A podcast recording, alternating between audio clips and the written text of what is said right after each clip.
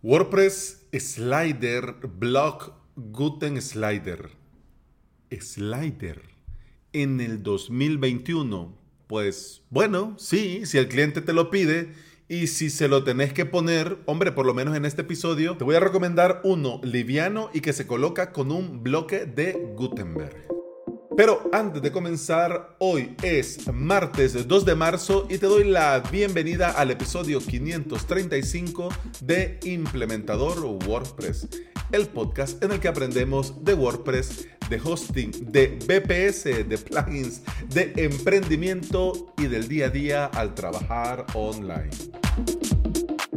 Los sliders son amados y odiados. Están los que ni en pintura quieren ver uno y están los que no hacen una web en producción sin meterle un slider. Para entender el por qué muchos aman estas imágenes gigantes moviéndose dentro de un sitio web, tenemos que entender y respetar tres cosas muy básicas. Uno, cada web es un mundo. Dos, cada web tiene sus propios objetivos. Tres, cada web tiene su propia estrategia. Y aunque no nos guste, debemos de respetar estas tres cosas básicas. Como implementadores WordPress, nosotros tenemos el deber y la obligación de explicarle a nuestros clientes que el uso del slider distrae a los usuarios, por lo tanto generaría un problema a la hora de la conversión. Afecta a la velocidad de la web, impacta negativamente en la usabilidad responsive y al verse afectados los tiempos de carga, también afecta directamente al SEO y al posicionamiento de nuestra web. Uf, una movida. O sea, ya con esto deberíamos de salir huyendo de los sliders. Pero bueno, vos le vas a explicar esto con lujo de detalles a tu cliente, pero mientras vos hablas, tu cliente solo va a escuchar bla bla bla bla bla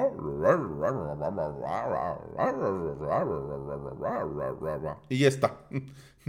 Pero si da tanto problema, la pregunta del millón es, hombre, pero ¿por qué se siguen usando sliders? ¿Y por qué estamos hablando de esto en este podcast? Porque bueno, aún al día de hoy un slider es un impacto visual y busca generar este efecto wow. O sea, que cuando entras lo ves y decís wow. Bueno, también se usan los sliders para destacar contenido, es decir, del blog o de los cursos o mm, de las publicaciones, de las noticias, etcétera, pues mira, aquí está lo más relevante. Pum, pum, pum, en tres sliders. ¿Ya? También. Y para dar mayor relevancia o anunciar algo muy, muy, muy importante dentro de una tienda. Mira, vos podés comprobar en Amazon, vos vas, anda, amazon.com o amazon.es y vas a ver que muestra y acompaña al usuario para que vega, para que vega, no, no, no, para que vea y navegue, ahí está Vega, vea y navegue, Vega, para que vea y navegue por las ofertas y los productos más relevantes. Hombre, pero claro, no todos somos Amazon y por lo menos yo, mi cliente no es Amazon. Pero como te decía en un inicio, cada web es un mundo y aunque en la tienda de tu cliente se ponga un slider, no garantiza que va a vender lo que vende Amazon en un día. WordPress Slider Block Guten Slider te pone fácil la tarea de incorporar este componente visual y este componente dentro de los WordPress. Y lo vas a poder hacer desde la comodidad de un bloque de Gutenberg. Para instalar el plugin es muy sencillo, vas a tu WordPress, eh, plugins, añadir nuevo, pones el nombre, le das instalar e inmediatamente le das activar. Al hacer esto ya lo tenés funcionando. No tenés que configurar ni tocar nada. Luego vas a una página o a tu página principal, a tu home, y vas a encontrar allí entre todos los bloques un bloque nuevo que se llama Guten Slider. Al poner el bloque te va a aparecer dos botones. Un botón biblioteca de imágenes y otro botón agregar slide vacío. Si añadís un slide vacío, vas a poder elegir el color de fondo, asignarle una imagen de fondo si lo querés, eh, podés hacer que el slide sea cliqueable eh, y con la magia de los bloques podés poner en un slide de todo, todo lo que necesites, siempre y cuando lo puedas poner con un bloque.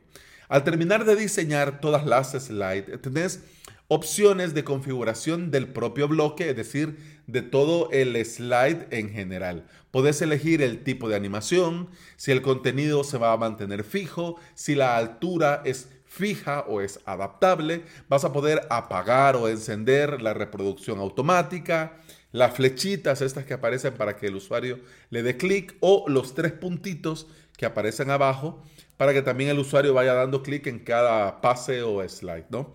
Con el tema de la reproducción automática también puedes pausar el efecto focus, el efecto hover, los puntos de hover y con las flechas y los puntos puedes personalizar el tamaño y el color.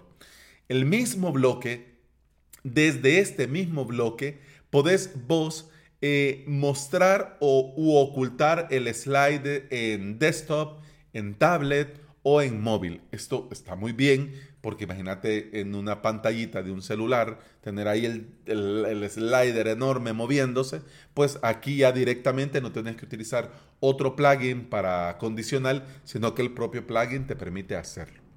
Vamos a ver los detalles técnicos. Te dejo en las notas de este episodio el enlace al repositorio, también te dejo el enlace a la web para que veas algunas demos de los sliders y también para que veas la información y precio de la versión Pro. Te cuento de la versión gratuita del repositorio al día de hoy que estoy grabando este episodio. Es la versión 4.5.0. La última actualización fue hace dos meses. Tiene más de 7000 instalaciones activas. Funciona con WordPress 5.4 o superior y ha sido probado, testeado y garantizado de parte del desarrollador que te va a funcionar impecable con WordPress 5.6.2. Es decir, la versión actual, la más nueva de WordPress. El usar o no usar un slider va a depender de cada proyecto y de cada cliente. Muchas veces con una imagen hero es más que suficiente. Pero por si algún día te toca implementar un slider, ya tenés una opción liviana y bastante rápida. Y bueno, eso ha sido todo por este episodio, eso ha sido todo por hoy. Muchas gracias por estar aquí, muchas gracias por escuchar. Te recuerdo que puedes escuchar más de este podcast en todas las aplicaciones de podcasting. Hombre, por supuesto, Apple Podcast, Google Podcast, iBox y Spotify. Si andas por estos lugares y me regalas un me gusta, valoración positiva, Adiós, moto pedorra, que no había venido en todo el episodio. Eh, mira, a esta hora y una moto pedorra, por Dios bendito. Y me regalas un corazoncito verde, es decir, cualquier cosa que hagas para apoyar este podcast me ayuda mucho porque así las plataformas lo recomiendan, lo sugieren y de esta forma llegamos a más interesados en aprender y trabajar con WordPress en sus propios hosting VPS. Y hablando, si quieres aprender y lo quieres aprender por medio de cursos online, te invito a mi academia avalos.sv, donde vas a tener clases, cursos y todo lo necesario para aprender desde cero o subir al siguiente nivel si ya tenés alguna experiencia. La suscripción te da acceso a todo el contenido premium, a soporte, a hosting de pruebas y a mucho, mucho más. Continuamos mañana. Hasta entonces, salud. pum pam pum pam pam pum pam pam pum pam pum